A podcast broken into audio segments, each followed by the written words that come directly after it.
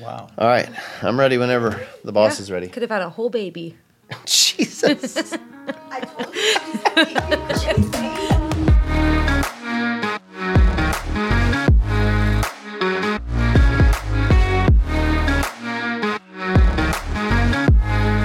All right, welcome to Trade Secrets 2024. Excited to get back in the action here in January at the beginning of the new year. Remember to like us or love us or share us on Spotify, Apple Music, YouTube, whatever your uh, app of pleasure is. We're excited today. We've got a stand in, had a little bit of a last minute unexpected illness, but it gave us a chance to bring Alyssa, our latest team member, to the podcast today. Alyssa joined us about 10 months ago, and she is responsible for uh, business development and spreading the Totum message out there. So we're excited to welcome her and give you guys, the audience, a chance to get to know one of our new team members. And uh, I think we're just going to free ball it and see what kind of questions she has, see what she's learned over the first 10 months, and see where we're headed over the next uh, year in 2024. So, welcome, Alyssa. Thank you. It is lovely to be here today. And I actually just learned something as we were getting ready for today. You actually listened or watched all of our podcasts before joining the team, correct? Yes, because if there was going to be a quiz, I wanted to be prepared during my interviews. And there was no quiz there on was that. no quiz. but I did learn stuff because I started at Totum, although coming from another commercial real estate company in a totally different role. So watching the various discussions on finances and taxes and all the other things you covered, especially in the early podcasts, was beneficial to me. So, tell us about your background. You said uh, a different type of real estate company, and actually, two you were working for at the time. So, give the audience a little sense of how you got to Totum and where you were just before, and even your background before that. Okay. Um, so I think actually this is a cool thing about Totum, or maybe it's commercial real estate in general, but everyone seems to come from a very diverse background. You know, everyone started in various. Uh, no one, no, most people didn't start in commercial real estate. They kind of took a winding path to get there. Sure. So for me, um, I went to college for broadcasting communications at Westminster, and my is that something they specialize in? um, Or is it? it's a very small private col- college, so I think they're more known for things like teaching or their sciences. But Okay. um, there was, you know, a, a very good broadcasting program there. So I wanted to do that because I wanted to make documentaries for a living. And that was great while I was in college in my little bubble. And then as soon as I graduated and realized um, how complicated something like that was, I changed courses a little bit. Um, I worked for WPXI for a little while right after college. on in- screen or off screen? Off screen in their operations department. Okay. And then I moved to Washington, D.C. for a few years and I worked for National Geographic Channel.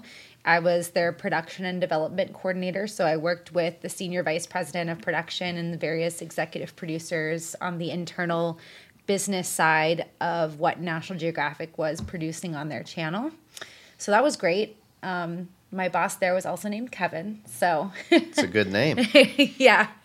Um, but since I'm from Pittsburgh and I wanted to be closer to my family, I moved back here.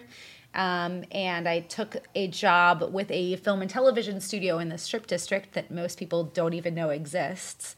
And I was there for a total of like eight years. But and about that's called 31st Street Studios, 31st right? Street Studios. So Still active. still active. And is it the largest film studio in the state? Or It is definitely the largest one in the state. It's one of the largest ones on the East Coast. Okay. So, uh, 250,000 square feet. So, what I realized while I was there, um, first of all, that the person that hired me, he um, went bankrupt and sold that company to a commercial real estate developer out of town um, from New York. And those guys wanted to keep me operating the facility as their own employee. And once I started working for them, I realized how much of what I was doing was directly related to commercial real estate. Specifically, it was property management or asset management. Okay. But I didn't realize that until I was actually working for a real estate company. Then kind of So to frame that for the audience, so 31st Street Studios sits on 10 acres?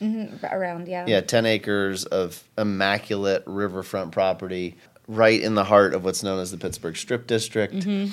So, as you mentioned, the studio, so the operating company goes BK in like 2017. 17 Um, and the people who bought it, who were then your employer, Mm-hmm. was a major real estate development company out of New York City, right? Mm-hmm. yes Okay. north river company and they when they purchased it they hired me on as their own employee and um, And they're not a movie studio company; they're a real No. estate developer. They just buy interesting real estate assets and they're long-term holders so they wanted to keep it operational as a movie studio until they could figure out what the next step was so it was really informative for me because i started meeting with architects and engineers and people that were trying to come up with the ma- what the master plan was going to be for that property and i was just kind of in the background observing all of this because it was so new to me, but in the meantime, operating it as a movie studio. So it's very unique property, and it's also an old steel mill.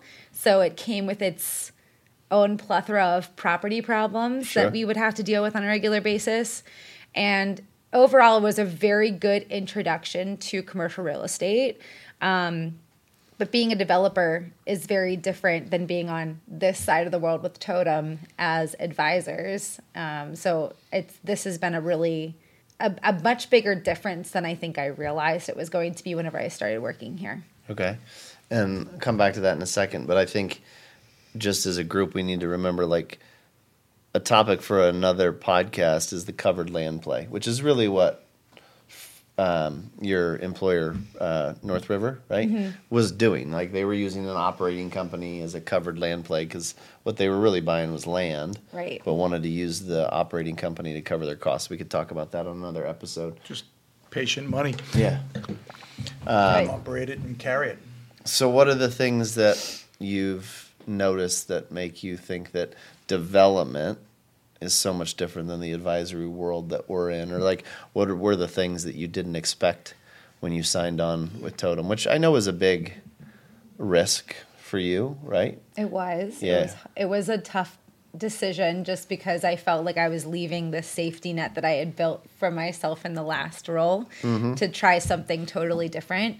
Um, but I was excited about the opportunity too because I felt like it was a good move for me to get out of my comfort zone and to try new things. And I was also just very excited about working in, with this very collaborative team.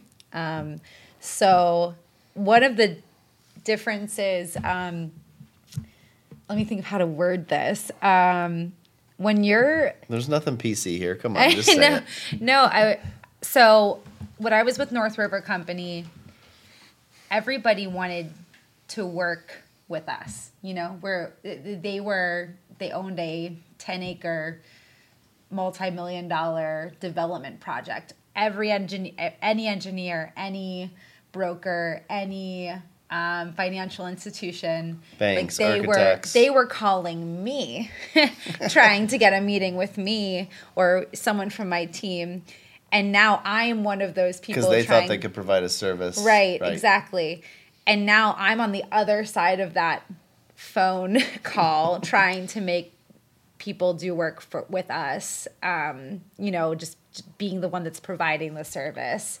Um, so that's just kind of a little bit of a different mindset to get into. Um, that not everybody wants to talk to you, as opposed to like you know, you know, it's just it's different. Right. Um, and I I didn't think about that.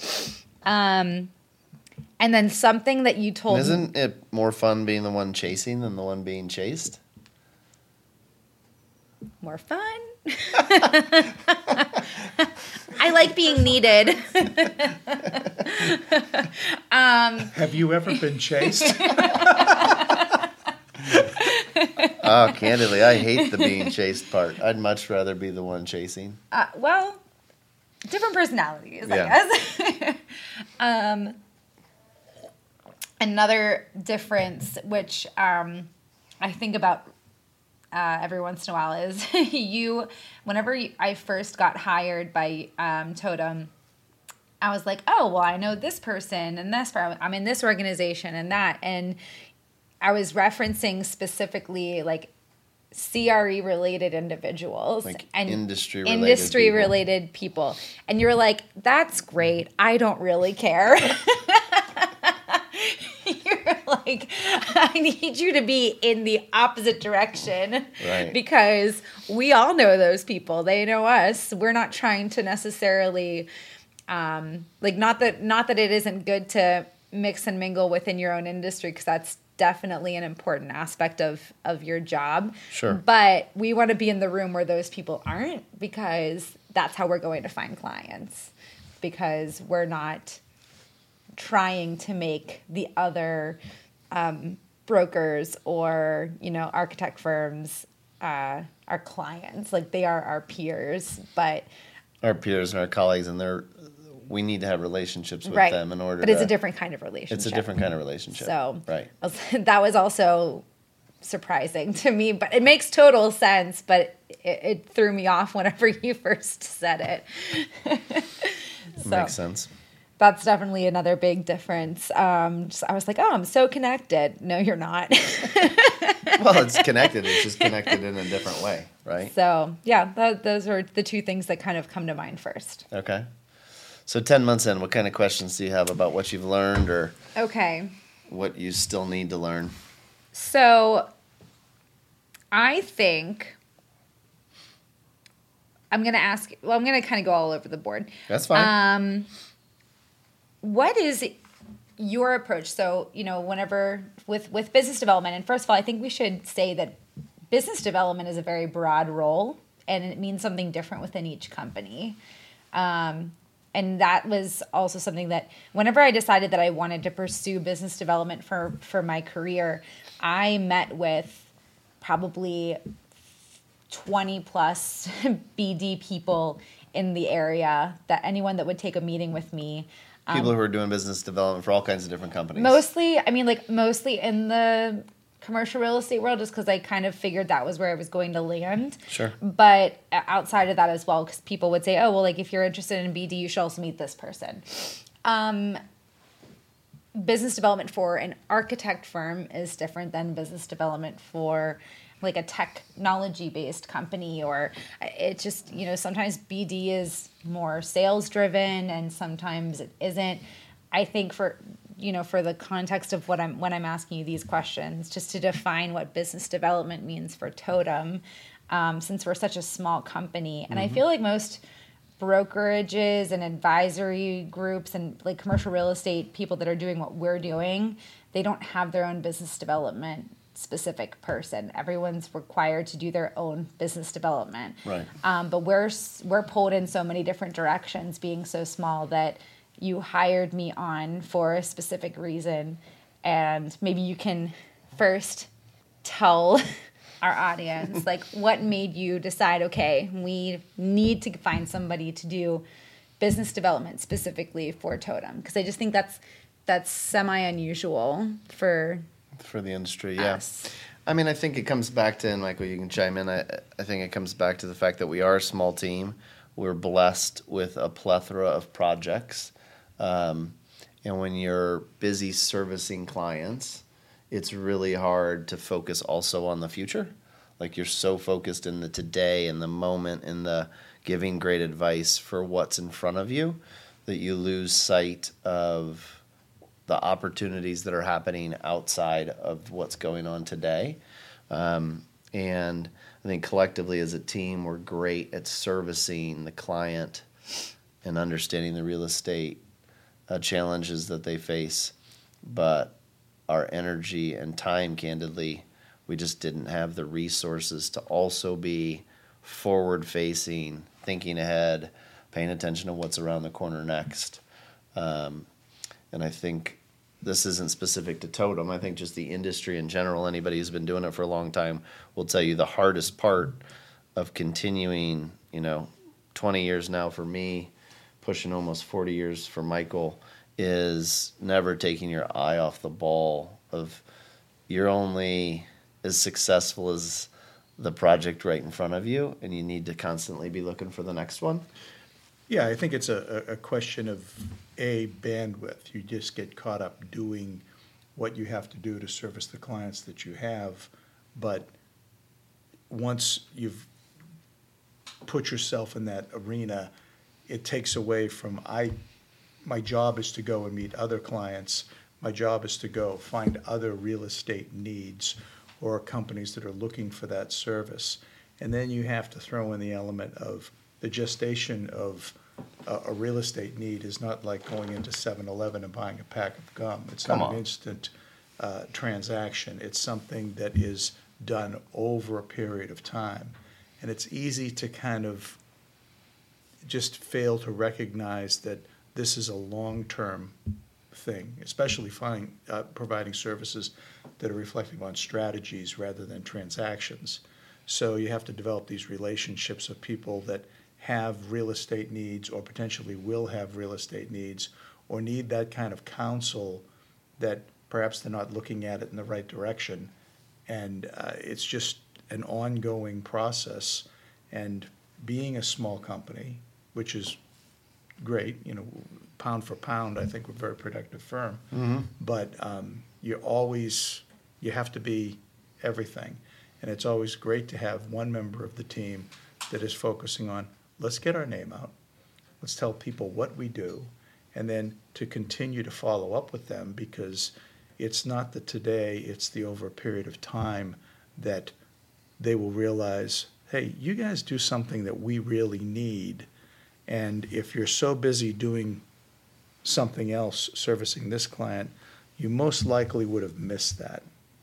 Yeah, and I think one of the unique things about our industry is the sales cycles are really long gestation. I mean, never like to consider ourselves salespeople, but at the end of the day, we do need to um, find new business. And I always say, like, an introduction today might be business 18 to 36 months from tomorrow. So it's a it's not like Michael said. It's not like walking into 7-Eleven and making a sale that moment. It's uh, continuing to beat the drum because you never know when it's going to happen. And even when you do get hired, it's a it's a it's a long project. Right. And I think the other part is that the people that we serve, they might think this is what we do, but they don't realize that there's this plethora of other services or ways that we look at how their business is operated. And something that they think, well, I'm not focused on that, I never would have even addressed that, could be a potential uh, opportunity and it could be potential harm to that firm just based on their current condition.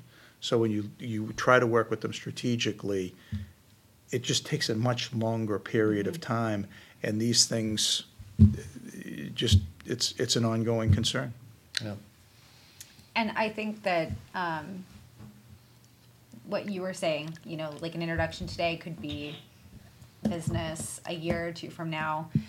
That has been one of the biggest mental barriers that I've been trying to overcome since working here. Yeah. And fortunately, everyone at Totum has been extraordinarily kind and patient and supportive um, over the past 10 months of me being here because you keep reminding me that the work that I'm doing is not for nothing, even if it hasn't led to a specific business that I was aiming for.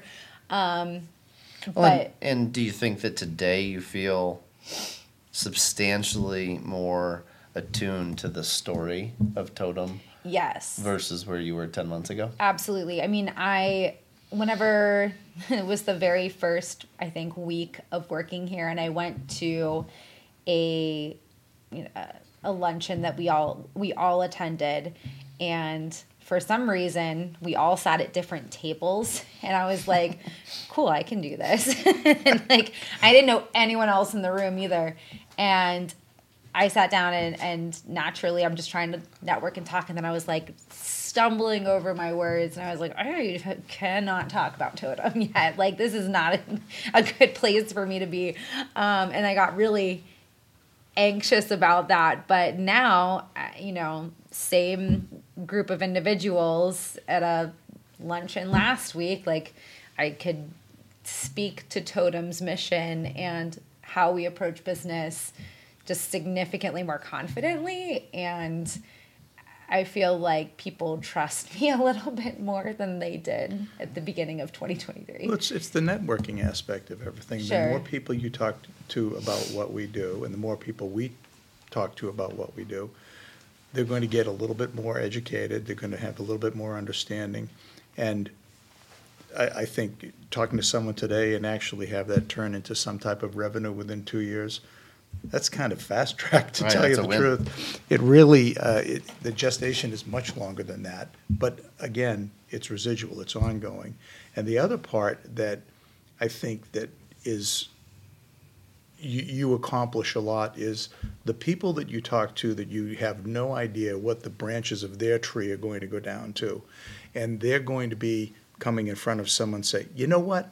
That sounds like something that Totum could help you with. You should talk to these people. Mm-hmm. And that's the Kevin Bacon connection that you have no idea how that's going to get there, Right. but it does. Sure. And that's the whole idea of when you're caught up doing everything else, you simply don't have that many hours in the day to make sure that you're getting that end of it. Right. All right, what's next on your list? Okay, so let's go away from BD specific related questions. Okay. Um, what is the biggest professional misstep you took?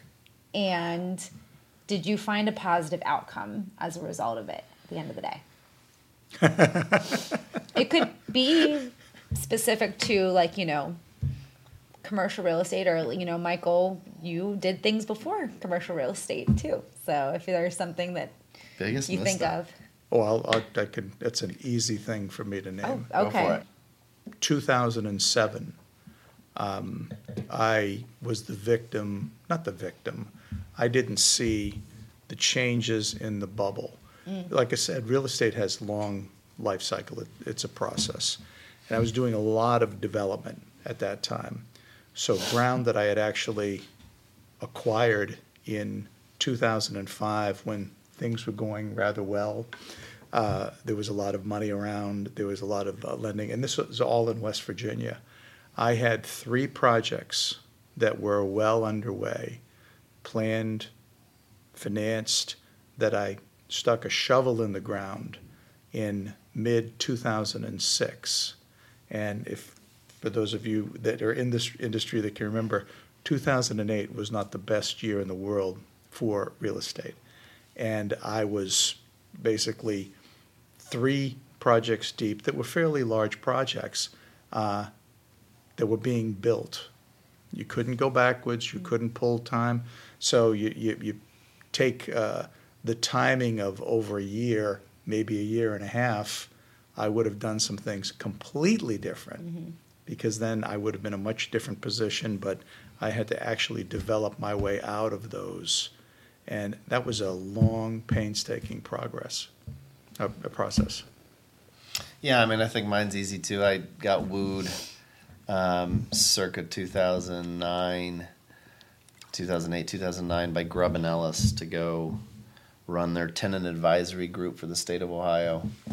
And six months later, they filed for bankruptcy. So my blinders were on. I was so being talking about being chased versus the one chasing. I was getting chased, and it felt good.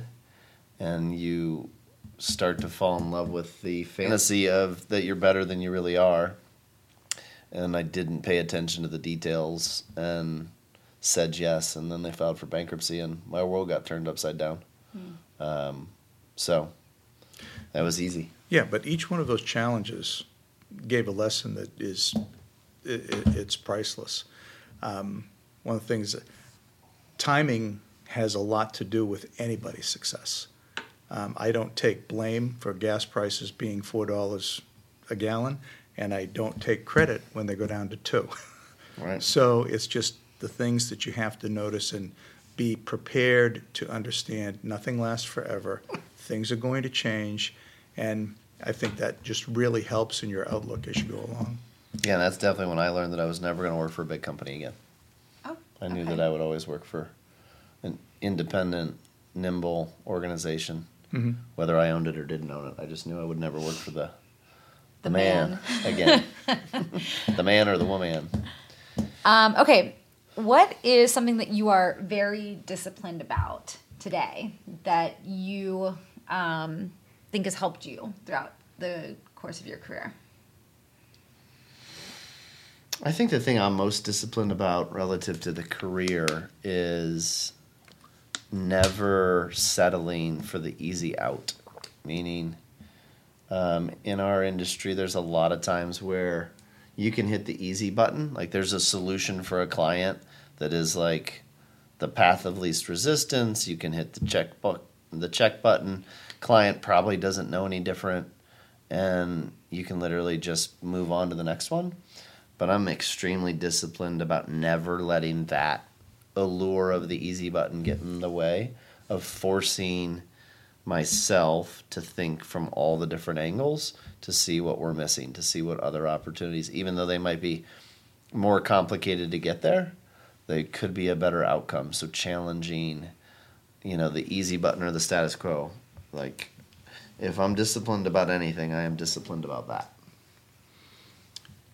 I think that, I don't know whether you'd call it discipline, but it's a practice where I always try to see what's beneath the surface.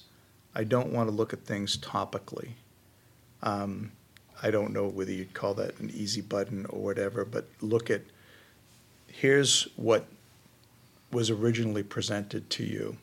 Is there something that's a little bit deeper? that value could be added and a service could be provided or an opportunity could be exploited. And a like lot of asking people, asking the next question. yeah, Yeah. asking the next question. A lot of people think they have to move too fast. Now, someone might say you're moving too slow, but I think it's just more just looking at it f- from a, a little qui- more quiet perspective, and you can say, okay, I see what you're saying to me, and you're focused on this, but this is where the real problem is. Yeah. And I think that's probably one of the true advantages I've had during my uh, profession. All right. Um, what about so? One of the things that we talked about whenever you hired me was we want you to get us into rooms that Totum is not already in. What has Nothing like throwing a challenge at you. yeah working on it um i think in some ways i'm starting to do that you For know sure. um but what has been historically your approach to being to getting yourself into that room you know to date um i like to since we were talking about musical theater earlier borrow a line from hamilton um, I want to be in the room where it happens. And that's something that Aaron Burr sings. And I actually took that in my head while I was looking for a job. Like I was I was looking to be in the room where decisions were being made as opposed to being the outsider just casually observing. So, how do you get yourself into the room where it happens? I don't know, but I will tell you a total aside, and if you're out there listening, you've got a solution that'd be great. I had an idea, courtesy of that song from that musical, um, and I went to some software people that I know. Like when you're in the room, so say you're at an event, there's like 200 people there. I want to know who's in the room that I actually want to talk to. So it's almost like LinkedIn on steroids. So like somehow my phone was telling me, ding ding ding, the people who check these boxes, i.e., CEOs, CFOs, like they're in the room and here's where they're at. It's almost like you have to opt into it, but it's my fantasy of like wanting to know actually when I'm in the room if there's someone in the room that is Yeah. worthy of conversating with. Um, so if you can help me figure that out, that'd be great. There's got to be a way that like conferences could like somehow get into that Show technology. me, yeah, like who's in the Right. room where it happens, right? Because I, I do think that that matters. Um, I think I've always had a insatiable curiosity for what people are doing with their businesses as business owners. So whether it's a conference or a speaker, I I am addicted to wanting to learn about the people who are making the decisions. So being comfortable in the uncomfortableness of going up to them and asking them about what's going on. I mean, I, I don't know that I have any other secret sauce other than just a pure curiosity that's insatiable. So even though we're busy, I still, you know, fascinate to get into the room where people are making decisions. So I, I don't mean to be flip about it, but it's always more helpful to get into the room because somebody invited you. Mm-hmm. And how do you get invited? You find a way to tag along with someone, and this might, you might have to talk with five or six different guys, or maybe even more than that. And I don't mean guys, but people that um, you can actually network through that are already there. Show those people for how, whatever reason, that you, you do have something to offer. And it's a lot better to be in that room when you're invited rather than crashing it. And I think, um, you know, it's important to be in a room of something you're passionate about. You're passionate about theater. Go to the theater. Hang around with other people who want to be at the theater. Yeah. Like that is an important piece of the puzzle, I think, when you're in the room, but it's not genuine. You don't care about it. Like you go to a country club, you hate golf. Like it just doesn't jive, right? Um, so being in the room with people who are also in the room to experience life or parts of life that you're also interested in. Well, that, and that's a good segue into what I'm going to say is my final question, just so we're not getting Perfect. too long here. Um, I was going to tell you tell you you had two more, so Okay, so one's good. one more. Um, Then so we've got one of- for you. Oh, okay. so speaking of keeping things organic, which is what I'm kind of take what you just said to be, how is how would you suggest someone who's kind of and I know we say we don't like to consider ourselves salespeople, but ultimately it is, you know, in alignment with what we're trying like we are still selling our services to our clients. How do you learn to become less sales pitchy whenever you're first meeting someone as opposed to you know I, I think i'm still kind of struggling not not so much in person because i feel like in person you're able i mean i i don't think i have a salesy personality No. but on a phone call to someone that i've never met before or in an email to a stranger i think it's very hard for me to not come off as sales pitchy so, what is your approach or advice for me to not sound less like that? I think on a phone call or an email, if you've never met these people, there's no way you cannot come off as somewhat salesy. Now, there's a difference between someone who is explaining their expertise and someone who's selling you a used car. Um, we could go on and on on what those nuances are, but uh, I think that in situations like that, it's just listen more than anything, listen to what they have to say, and then when you have something to offer or something to get back with, A, if you can answer a question there, that's great. B, if you can't, you find the answer and then you, gives you a reason to get back to them. And now it's not your first call, it's your second. Yeah, I mean that's a tough one, but I think uh, our guest last year, Jeremy Waldrop, summed it up: listen more, talk less. I mean, Or as Aaron Burr says, talk less, smile more. amen. Okay, that'll be it for my questions. That's a wrap on your questions. So we're gonna give the audience the chance, since you are a guest, technically, you're not one of the three OGs for the podcast, although Oh. you might be stealing somebody's seat. I'm sure Paige would be devastated. She has serious FOMO right now. She doesn't even know it. Um, so, what is your personal, not Totum? What's your personal trade secret? Um, so this might evolve after, you know, in 10 more years from now, but I would I think say it's always evolving, but today, Yeah, so today, and this has been my little shtick for many years, um, ever since graduating from college, because I've always worked in an, in a job where people also wanted to work for that company. So I would always have people coming up and asking me like, oh, like how did you get into like especially especially with the film and television industry, like how did you get your foot in the door? And um, it, I think it's all about who you know and how you present yourself to people. So, um, my trade secret is just that you never know who you're going to meet. And so you've always got to have your A game on whenever it comes to your professional life. And my rationale behind that is because um, while I was um, right after I graduated, I was working for national, or sorry, I was working for WPXI, and my family and I went on a vacation to the Grand Canyon. And it was my mom, my brothers, and I. We were on a tour bus with mostly retirees and us. So I was, I already knew at that point I didn't want to work in news and I needed to get into a different type of television programming. Mm-hmm. And so all these people are like, oh, like, so what do you want to do when you grow up? And I was like, well, I want to work in nonfiction television and I want to do this and that. And I was very confident in my responses. And the one guy said, well, I'm friends with the CEO of National Geographic Channel, so do you want his email address? I said, I sure do.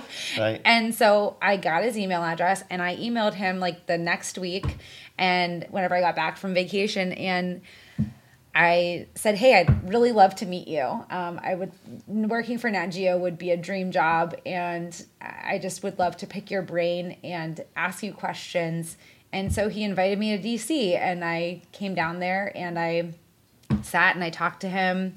Um, he was this really cool Australian guy, and I, I didn't get a job that day, but I got my foot in the door, and I just kept growing that network. Um, and I eventually came back to DC after meeting another person who invited me to attend a professional event. And that's how I got my job with National Geographic Channel. But so, so in a nutshell, my trade secret is that you never know who you're going to meet and you never know where your network's going to take you. And that's why you should always kind of be on your toes there. Have your game face on every day. Have your game face on and see how far it takes you. Love it. Well, I think that's a wrap. Thanks for joining us. It We're was so- a joy. well, it was a joy for us too. We're glad you were able to pinch hit. Uh, it's an exciting way to kick off 2024. It so, is. yeah, um, if you're out there listening, like I said before, check us out on Spotify, Apple Music, uh, YouTube, and uh, like us. Send in requests for topics. Like I said, uh, we learned today we're going to do covered land play at some point, and uh, Trade Secrets 2024 is off to the races. So, thanks. That's a wrap. Thanks.